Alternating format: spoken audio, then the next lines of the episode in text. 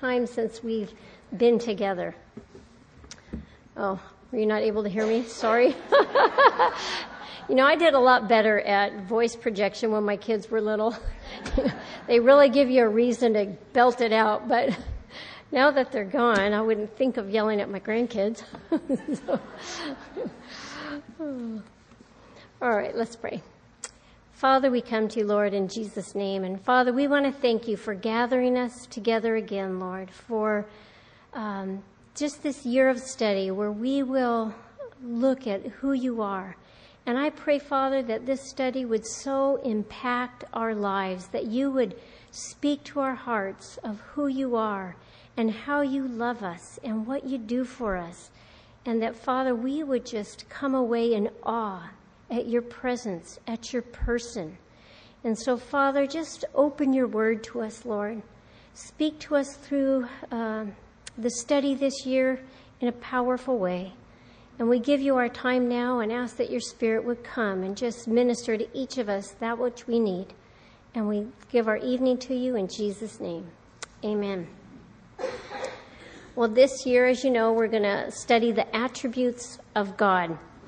Uh, and our theme scripture we took from 1 Corinthians 17, verse 20. It says, O Lord, there is none like you, nor is there any God beside you, according to all that we've heard from our ears.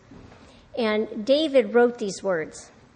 It was in response to his wanting to build a house for God and God saying, No, you know, you can't do that. You've been a man of war. Your son will build it. But let me tell you what I'm going to build you a house, an enduring house. In fact, the Messiah will come through your line. And David, as he heard the promises that God was making him, he just was overcome, overwhelmed, and oh Lord, there's none like you. There's no God beside you. And you know the promises that God has made to every one of us promises of eternal life, promises that He will never leave us, never forsake us, promises that He will be that anchor for our soul no matter what we go through. He'll be with us, He'll guide us, He'll direct us. I mean, what can we say? But there's none like you. There is no one in your life that will love you like God does. No one that is going to be with you. You know, as much as I love my family, sometimes I'm going through something and nobody answers their phone. but God is always available. God knows the end from the beginning. He has a plan. He has a purpose. There's none like him in my life. Just as David said, we're going to come away with this study saying, Lord, there is none like you. And you know, David had a magnificent concept of God. He had great thoughts of God. You know why? Because he contemplated who God was. He gave time to think about it. Sometimes we're so rushed through our day, we do our little one minute with Jesus and now oh, let me go. I gotta get my stuff done. And, you know, those devotionals really drive me crazy in the bookstore. One minute with Jesus, really? You think you're gonna get through the day on that? I don't think so. Um, David did not come to this conclusion on one minute a day. And, uh, what David did is he just invited God in to every area of his life. You know, he didn't have, you know, his church life, his work life, his social life, his, it, was all one. And God was a part of all of it. And that's what he wants to be for us. You know, he wants to be invited into everything. And so we're going to take this year to focus on who God is, his nature, his being, his character. Uh, as I was preparing this study, I was thinking about a time when my kids were young and we had just moved to a new house and dropped them off at school and went out to breakfast. And, you know, it was just such a nice morning. We went to a place we love to go eat. And we're sitting there having breakfast. And uh, my husband looks across the table and he says, Well, um, I got let go from work. And I'm like, You what? and I'm like spitting my coffee out. I'm thinking to myself, what are we doing here? Why are we spending money on breakfast? And I mean, just panic, sheer panic took over. And I just felt like, man, the, the bottom just dropped out. We had just moved to a new house. Our mortgage doubled. And you lost what? And I'm thinking, God, why'd you let us move here? And um, when things like this happen, Satan's there to say to you, he's just going to whisper in your ear, or maybe he's shouting into your face, Where's God now? God doesn't love you. Look what happened. Um, maybe God's punishing you. And he's going to slander God to your face. Um, and he wants to erode away at your faith. He wants to um, take away the knowledge that you have of God um, so that you lose hope. And you know what happens then? Your circumstance gets really big, and your view of God gets really small. And we need to know who God is, that we don't ever let Satan belittle him in our eyes. No matter what my circumstance is, God doesn't change. I love what Corrie ten Boom said. She said, You can always trust an unknown future to a known God. And she knew about that. She endured the Nazi concentration camps. Her future became very unknown, unclear. But she knew her God. She knew God was with her, God was for her, God would work on her behalf. In fact, there was a situation where they had a Bible in their barracks, in that room, in the concentration camp, and they were praying, Lord, please don't let them take this from us. And they had lice so bad in there, nobody would go in and check. And so they praised God for the lice. It was an answer to prayer. I mean, that seems extreme, right? But look at how faithful God uses the natural in a very unnatural way. And that's what he did for her, and she knew her God. And so that's the key, ladies, to getting through life. We need to know our God. We need to know his character, his nature. And when that happened to me, I had to just remind myself wait a minute, take a minute, take a breath. Remember, God is with you. He will not leave you, He will not forsake you. He still has a plan, He has a purpose. And um, when those things happen, I have to remember God is my safety net. He's my strength. He's my hope. He's the anchor of my soul. He's my refuge. He's a very present help in trouble. Whatever you're going through, you have to count on what God has revealed of Himself in His Word. So no matter what you're going through, whether it's a health related issue, a financial hardship, emotional stress, maybe it's a relationship that's raveling, coming apart, or the loss of someone dear, those things, as hard as they are, do not change who God is. We're going to experience things. Jesus said, In this world you will have tribulation, but I've overcome the world. Your faith will overcome the world. So we've got to build ourselves up on that most holy faith, trusting in God, knowing who God is. So we're going to get into that through this year. We're going to study the attributes of God. Um, we're going to look at tonight the revelation of his attributes and our reaction to those attributes. Um, so I just start out with the definition of an attribute. An attribute is an inherent characteristic. That means it belongs to the basic nature. It is a word ascribing a quality. So the attributes of God are the qualities that we attribute to the divine nature. And no one attribute can adequately describe God. Yet God is not divided up into He's love, He's mercy, He's grace. He is all of those things. All of his attributes are unchanging and without limit because God does not change. His love does not change. His mercy does not change. His knowledge does not change. God knows all things. He doesn't learn knowledge because knowledge is a part of his nature. We grow in knowledge. We learn things. God does not. He, he knows all things. God is all of his attributes all of the time. And all of his attributes, they work together. You know, sometimes we think, well, gosh, his wrath and his love, how, how does that work? You know, because those things really are conflicting in us. You know, we may have some different aspects of our character. I'm loving, I'm, uh, but I do have this anger, and, and let me tell you, the anger takes over and the love is gone. But that doesn't happen with God. We can't say God is partly love and he's uh, partly justice. God is all love. He is all justice. It all works together. He is all of his attributes all of the time. In regard to sin, what his holiness demanded in judgment of sin, his love has provided in Jesus Christ being the propitiation for that sin. You see, his attributes don't come in conflict. They complement each other. They work together. And God doesn't experience emotion the way we do.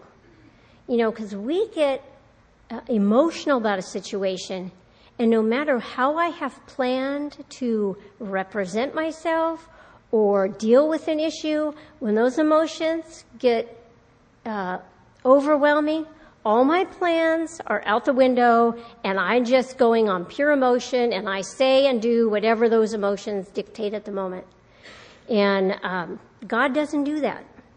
God does have passion, but that passion never overwhelms him or controls him. He's never incapacitated or weakened by any event or emotion. He's completely self-controlled. He's self contained. All that he does is in accordance with his will and his purpose. Very unlike us. We purpose things and, well, oops, didn't happen. I didn't get to it. God, everything God purposes, he performs. Uh, and so uh, we're going to look at the, the, attributes in two categories. They really um, present themselves that way. There are the natural or incommunicable attributes, and these are the attributes that belong to God alone. They are not imparted to the believer. And in that category of the attributes we're going to study, because there's way more than we could go through this year, so we picked out the ones that we felt would be um, good to go over. And I'm sure you're going to say, why didn't they go over? and, we will probably say that too. Um, but we're going to go over God as creator. And this is that God alone creates out of nothing. Men are creative, but they, they need something to start with, right? God creates out of nothing. God is omnipotent. That means that God is all powerful. Power belongs to God. He has all power to carry out every purpose of His. He is omnipresent. That means He is present everywhere at all times. There isn't a place on earth that God doesn't know what's going on. He's everywhere present. He's omniscient. This means God's all knowing. He has all knowledge, past, present, and future. And that's such a comfort to us because when I come to God with an issue, He knows everything about it how it began, how it started, how to fix it what it'll be like in the future for me. And He can guide me through it. He is all knowing. He is immutable. That's another way of saying He's unchanging. I think this is one of my favorite attributes of God. He does not change. The scriptures refer to Him as a rock. He is solid. He's secure. He is steadfast. He's sure. He's not going anywhere. He's not going to change. And, you know, so many times you get into a relationship with some, somebody and they change. They're, they're no longer the sweet, nice person they used to be. But that never happens with God. He never changes. the same yesterday, today, and forever. He is the triune God. This is one God manifested in three persons. So we're going to study uh, the unity of um, the Godhead. Um, he is sovereign. This means that God reigns supreme over all things. God is in control. You know, and it's a good thing to know that because as we look at our nation, it is out of control. It is spiraling down. I'm afraid to turn the TV on. I'm scared to death of November 8th. Um, but God's on the throne. He's not biting his nails. He's sovereign. His purpose will come to pass. He has a plan, and he's going to uh, bring that to pass. God is eternal. This means God is infinite. He has no beginning. He has no end. He is self-existent. God's wrath. Now you're going to say, well, wait a minute. Man has wrath. Oh, yeah, we do. But it's way different from the wrath of God. God's wrath eh, is his anger against sin and evil. And it manifests itself in judgment to come. You know, you look in the book of Revelation and God pours out his wrath on rebellious man, full measure. When you think about the wrath of God, think about this. Jesus' death on the cross. God determined what the punishment would be. It was predetermined by God. Jesus suffered the wrath of God, what he went through. And if Jesus suffered that for us, what will be the wrath poured out on all those that reject Jesus? Full strength, full measure. I don't want to know. But we're going to study that. um, and then we're going to look at some of the moral or, incom- or communicable attributes um, that are possessed by God, but also imparted to the believer. So these are the aspects of his attributes that he wants us to uh, partake of and emulate, and he wants to see them lived out in our lives. And we're going to look at his wisdom. God is infinitely wise, and he, he possesses perfect wisdom. And so when we have an issue and we need wisdom, the Bible says, come, seek it from God. He will give liberally. We need His wisdom for our everyday lives. We're going to look at His holiness. And this is that God is absolutely pure and separate from all that is unclean. God is light and in Him is no darkness at all. Completely pure. And what does He say for those that come into relationship with Him?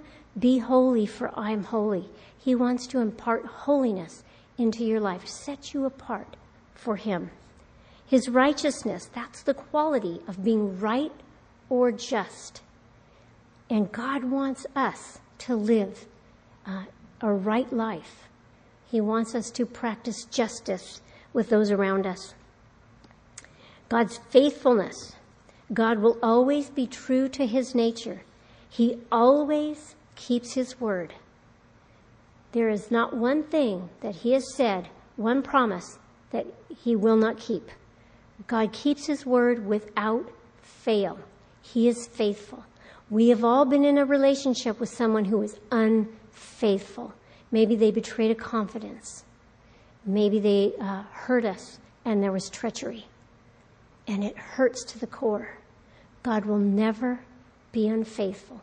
Every promise, every word that He speaks to you, He will keep. When He says, I will be with you, I will never leave you nor forsake you, you can count on that. That's His word. His mercy, this is God's desire to pity and help the needy, giving sinners less than they deserve. You know, God's nature is to want to bless. So many times, uh, we want to think of God or we do think of Him as being uh, ready to pounce on us for, you know, like, oh, you did something wrong and you just think God's going to hit you over the head. That's not His nature. God wants to be merciful. God wants to be gracious. What do we read in the Bible? His mercies are new every morning. My, my mercies are real stale the next day. God's are new. He has new mercy for you every day. He wants to bless you. He wants to be benevolent. He wants to be good. God's grace is His undeserved favor. It cannot be earned. There's nothing you and I could do to earn God's favor. God gives it freely. It's His grace. And He wants us to receive His grace and give out His grace. We are to be graceful with one another. His goodness means God's kind hearted, benevolent, desiring to bestow goodwill. God is perfectly good. God is good to the just and the unjust. Did you know that? His goodness abides forever. God wants to be good to his people. So many times, like I said, Satan just taints our view and we think God's out to get us. God loves you. He wants to build you up, encourage you, pour out His love, His grace, His mercy. He wants you to be overflowing with these things. God is love, and that describes His nature. He's selfless, sacrificial. He's unconditional in His love.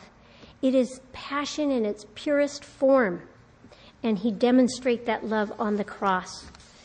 And God wants to see each one of us be a vessel for that love as He pours it into us, that we would then give it out. His justice. God is just, He's morally equal, and He judges all things by His righteous standard. And we can always expect justice from God. Patience. This is God's long suffering or his being slow to anger. God's not willing that any should perish. He's willing to wait a time. Look at the flood of Noah. He waited a long time while Noah built the ark. And he waited for the people to repent. But his patience comes to an end and his wrath will begin. And that's what happened in the days of Noah. But God is patient. And he wants us to have patience for others as we're seeking and waiting for them to come to Christ as well.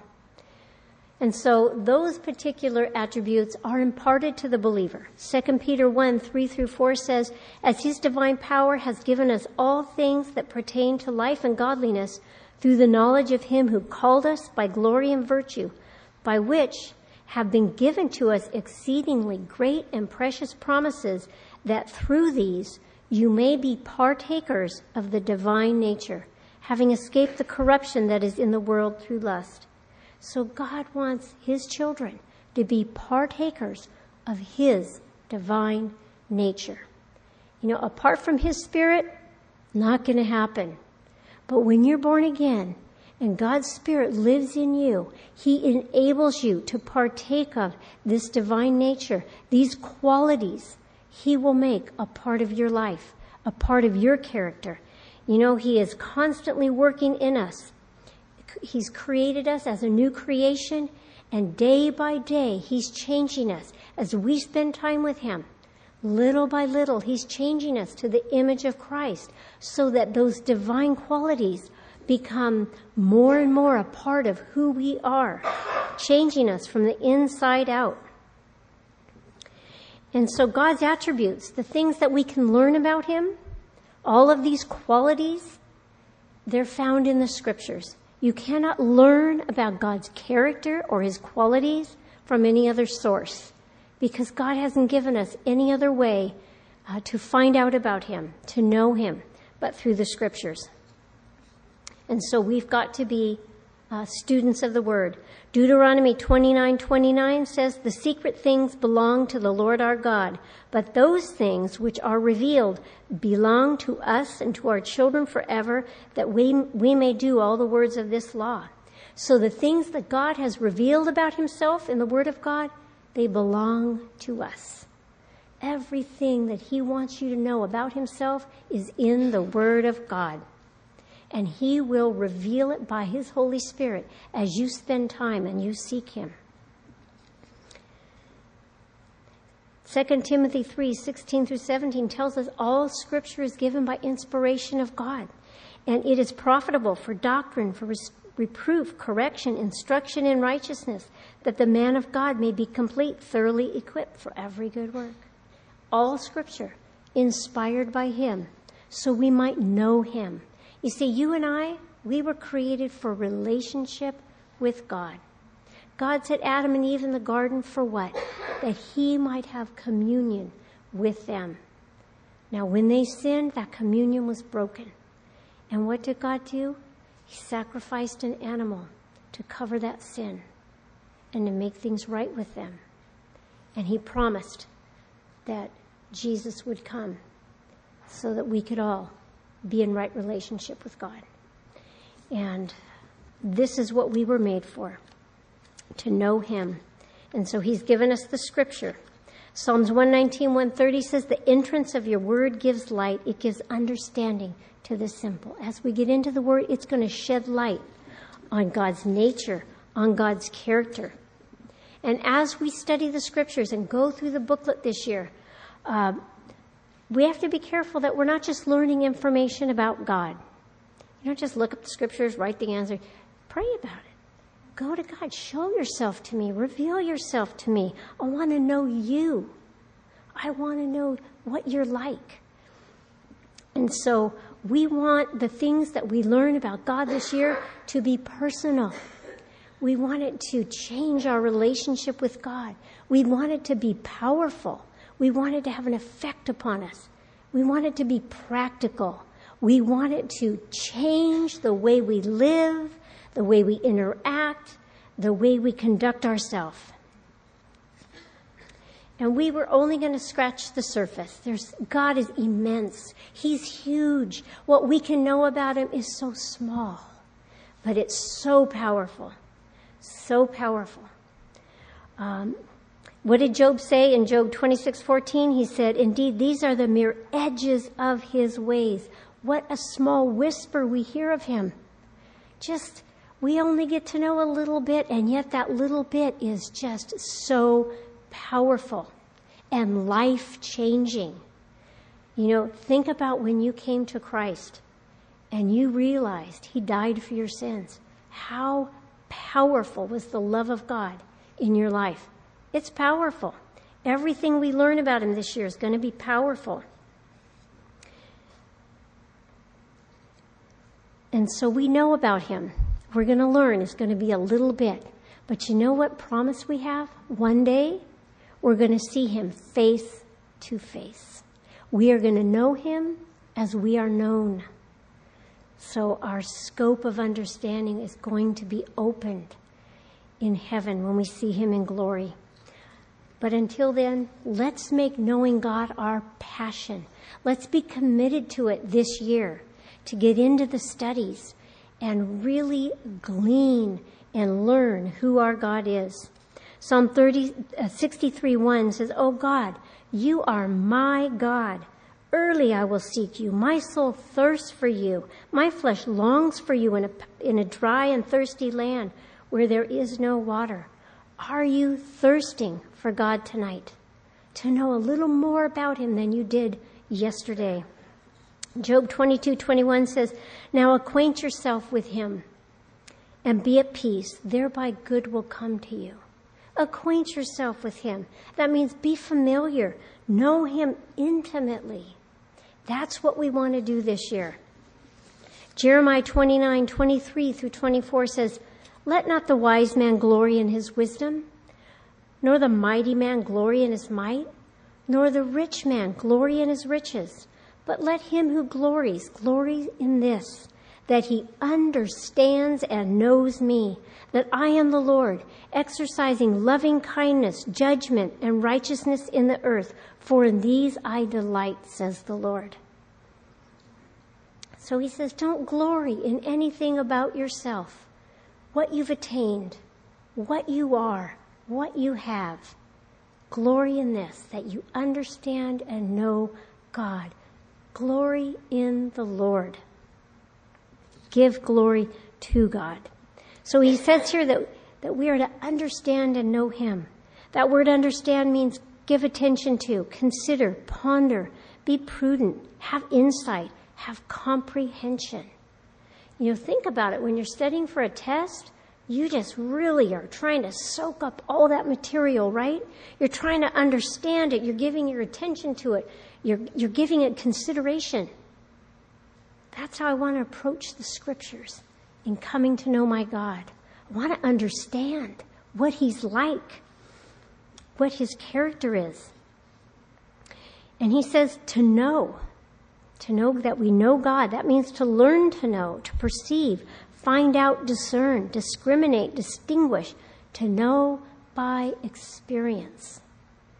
We want to know God by experience. We all have experienced uh, knowing God at salvation. And just build on that. Every, as we go through life, we experience God uh, working in our life, working in us and through us and changing us, molding us, comforting us, strengthening us, giving us peace. We know Him by experience, and little by little we're changed by Him. We want to know Him. And then He brings up His attributes, understands and knows me. And what does He talk about? That He is the Lord, He is the covenant God. He's made a covenant with us to love us, protect us, um, to be with us provide for us. He brings up his loving kindness because God exercises loving kindness, his goodness, his faithfulness. With loving kindness, we are drawn to God. Jeremiah 31 3 tells us. Psalms 36 uh, 7 says, How precious is your loving kindness, O God. Therefore, the children of men put their trust under the shadow of your wings. We trust him because he's been uh, kind and bestowed upon us that loving kindness. He speaks of his judgment. God exercises judgment in the earth. He's the just judge. And he will bring every work into judgment, every secret thing. He will judge the living and the dead. Every, every wrong, God will make right. He will always be just in every dealing with us. There's no injustice with God. Psalm 89:14 says righteousness and justice are the foundation of his throne. In Deuteronomy 32:4 he says he is the rock, his work is perfect, all his ways are justice. He is a God of truth and without injustice. Righteousness Righteous and upright is he. When I look at our justice system, it just appears to me like it is up for sale, not God. His justice is true justice. He will always act in a right and just way. And I can be so um, confident in every dealing that God will be just with me. God says in Hosea 4 6 that his people are destroyed for lack of knowledge. Let that not be said of us. Let us pursue the knowledge of God. Because if we do not know our God, it will be to our destruction. We go through life, we're going to be destroyed. Did you know that the enemy is out to get you? He goes about like a roaring lion seeking whom he may devour. He's going to try to take you down. If you do not know the character of your God, you're open to his destruction. If you do not know God, you will not trust him, serve him, or know how to worship him. And so I want to look at our reactions as we come to know God's attributes, his character, his nature. Um, what does it do for us? How do we react? How do we respond? Psalms 9:10 tells us that it produces trust.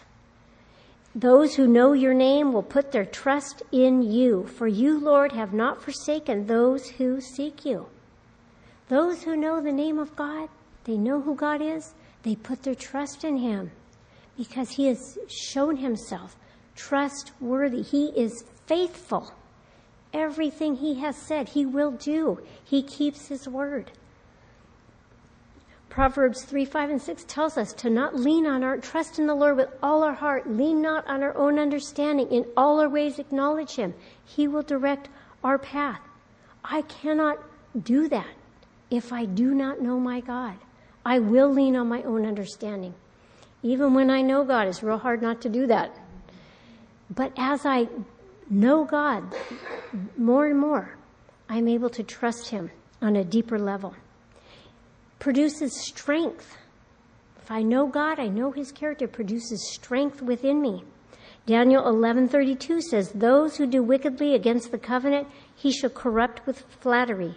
But the people who know their God shall be strong and carry out great exploits." I love that. The people that know their God will be strong. And you know, I, I think about Ruth Hernandez battling cancer for the third time. Her body is not strong, but her faith in God is strong. She is strong in the Lord and in the power of His might because she knows her God. She's invested in knowing her God year after year. Ladies, we don't know what tomorrow holds. You may need some strength. And if you don't invest in the knowledge of God, you may not have it. Get to know your God, that as you know Him, you will have His strength. You know, Paul came to God and, and he had an infirmity. Lord, take this away from me. This, this, um, you know, this thorn in his flesh. It was making him weak. He says, okay, God, just take it away. And God says, no, I'm not going to take it away because uh, in your weakness, my strength comes through. I will make you strong. And when we are weak, ladies, no matter what has caused that weakness, we find strength in God. But you will not go to God and be filled by God if you do not know Him and you do not trust Him. He wants to um, fill us and, and give us that strength. The outward man is going to perish. But the inward man is renewed day by day as I get to know who my God is. It strengthens me in the inner person. And when the situations of my life go sideways, I have an inner strength that I can draw from. It also produces worship. Psalm 34, listen to what David says in verse 1 through 3. I will bless the Lord at all times. His praise shall continually be in my mouth. My soul shall make its boast in the Lord. The humble shall hear of it and be glad. Oh, magnify the Lord with me. Let us exalt his name together. David knew his God, and, and to magnify and glorify him was the passion of his life. You go through the Psalms. You know, David just was a songwriter. He poured out praise and worship to God and gave us tools that we could then worship God with. Um, Isaiah 25, 1. O Lord, you are my God. I will exalt you. I will praise your name. For you have done wonderful things. Your counsels of old are faithfulness and truth. Knowing God, I mean, how can you not learn about how magnificent and awesome and wonderful God is and not want to worship Him. It's natural. When you know God, it's natural to put your trust in Him. When you know God, it's natural to find strength in Him. When you know God, it's natural to worship Him. It also produces obedience. Those who know their God follow Him. John 10 14, I am the good shepherd. I know my sheep and am known by my own. And in verse 27, he says, My sheep hear my voice. I know them and they follow me. We follow him. We walk in his ways.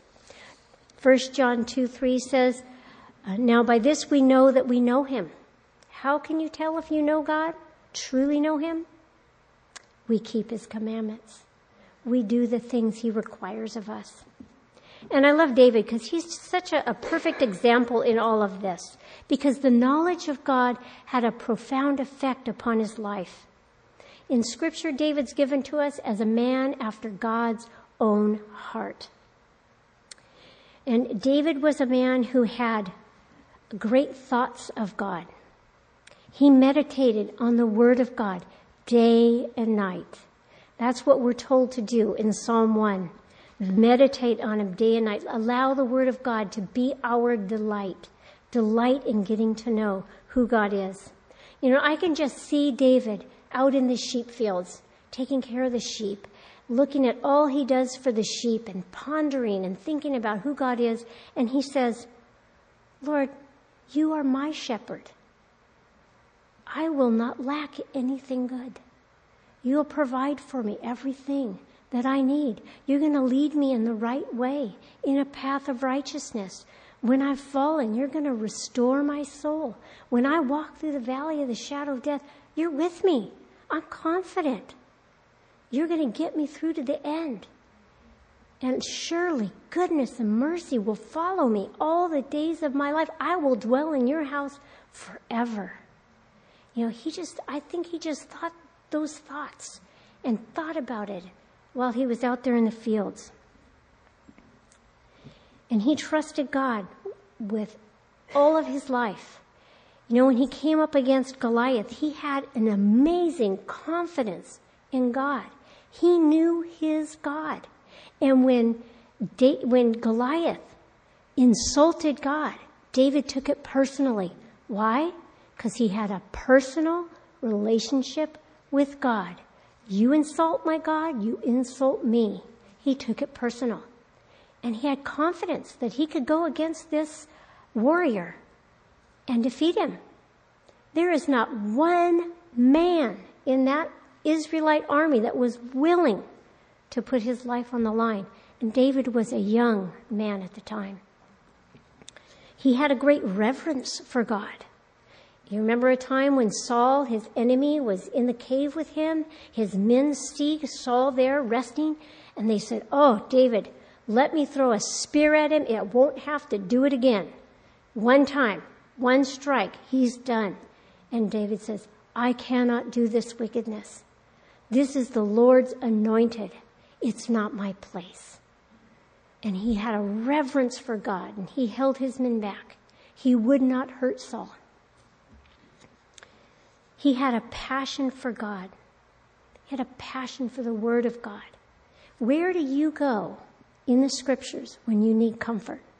You go to the Psalms. Many of them David wrote because David knew the consolation of God. David's life was hard. He was run uh, all through the countryside. He was slandered to the people. God promised him a kingdom, but it took a long time to get there. And yet, he trusted God. And he found comfort in God. He knew God's character. He knew when God promised him something, God was going to come through.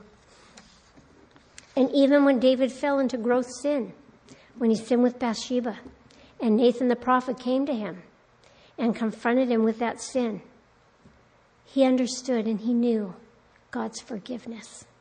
He knew uh, and had confidence that God would forgive him and restore him and renew his heart. He understood the tender mercies of God.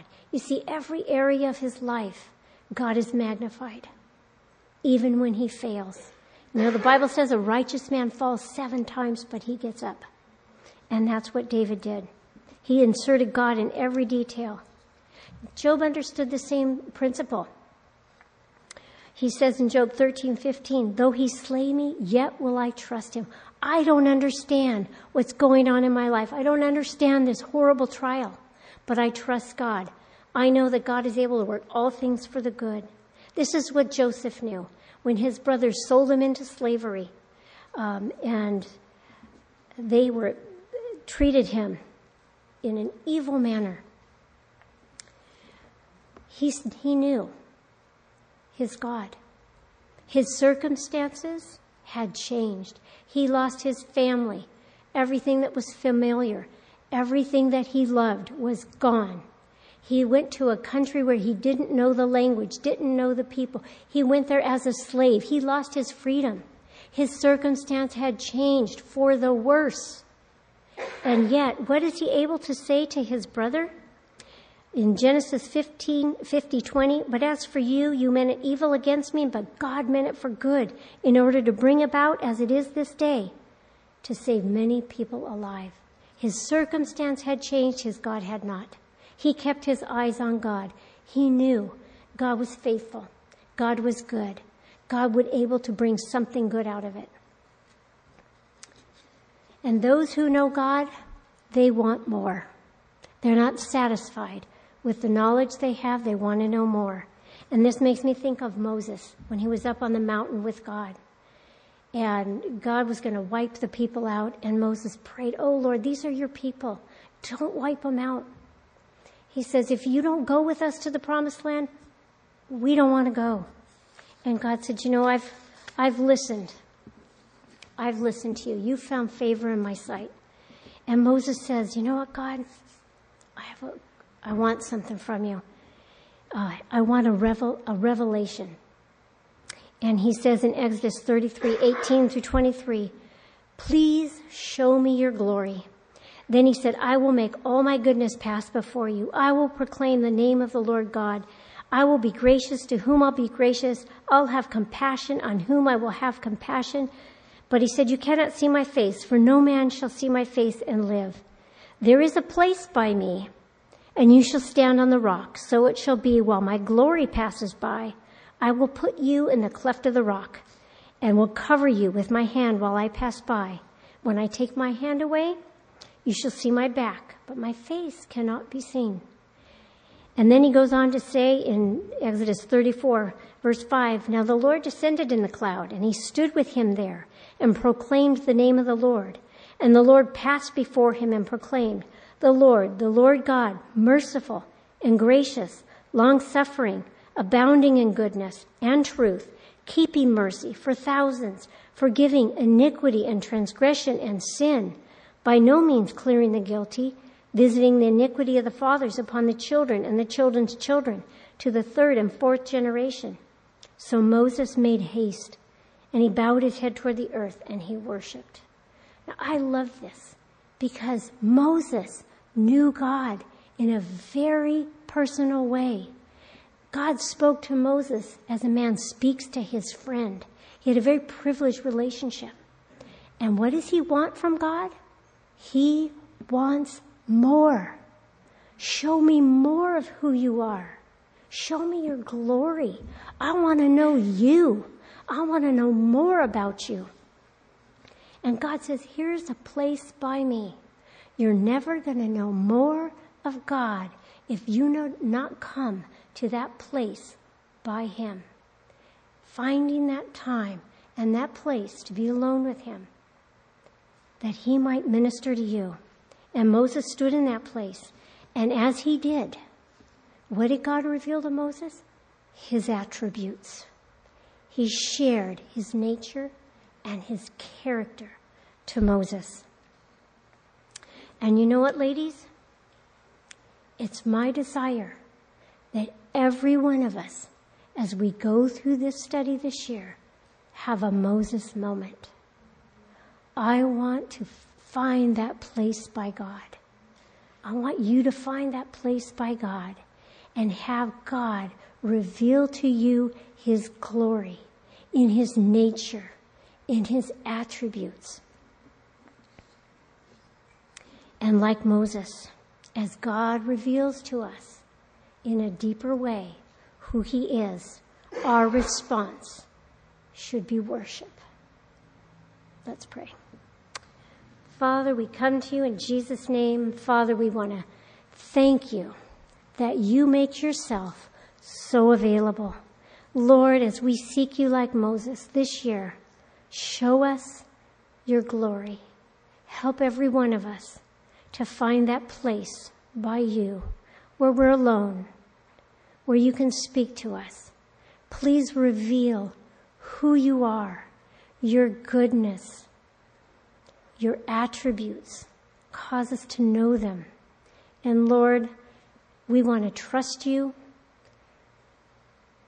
We want to worship you and we want to walk in obedience to all you've called us to do. We don't want to miss out on anything that you would want to do in us and through us. So please show us your glory this year. In Jesus' name we pray. Amen.